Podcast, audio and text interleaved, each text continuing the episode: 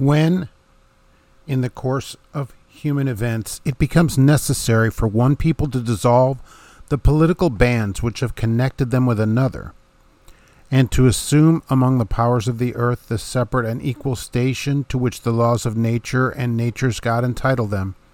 a decent respect to the opinions of mankind requires that they should declare the causes which impel them to the separation.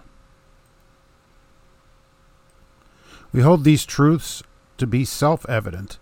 that all men are created equal, that they are endowed by their Creator with certain unalienable rights, that among those are life,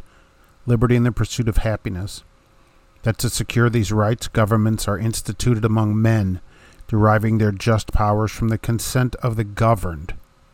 That whenever any form of government becomes destructive to these ends, it is the right of the people to alter or abolish it, and to institute new government, laying its foundation on such principles and organizations its powers in such form as to them shall seem most likely to effect their safety and happiness. Prudence indeed will dictate that governments long established should not be changed for light and transient causes. And accordingly, all experience hath shown that mankind are more disposed to suffer while evils are sufferable than to right themselves by abolishing the forms to which they are accustomed. But when a long train of abuses and usurpations, pursuing invariably the same object, evinces a design to reduce them under absolute despotism, it is their right, it is their duty to throw off such government, and to provide new guards for their future security. Such has been the patent sufferance of these colonies, and such is now the necessity which constrains them to alter their former system of government. The history of the present King of Great Britain is a history of repeated injuries and usurpations, all having in direct object the establishment of an absolute tyranny over these states. To prove this, let facts be submitted to a candid world. In every stage of these oppressions, we have petitioned for redress in the most humble terms. Our repeated petitions have been answered only by repeated injury.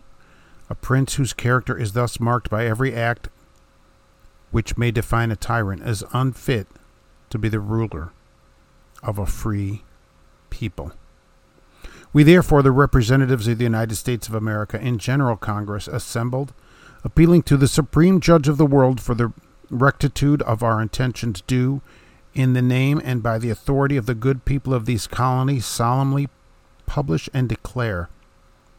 that these colonies are and right ought to be free and independent states, and that they are absolved of all allegiance to the British Crown, and that all political connection between them and the state of Great Britain is and ought to be totally dissolved,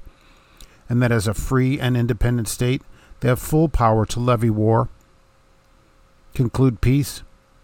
contract alliances, establish commerce, and to do all the other acts and things which independent states may of right to do. And for the support of this declaration, with a firm reliance on the protection of divine providence, we mutually agree to each other our lives, our fortunes, and our sacred honor.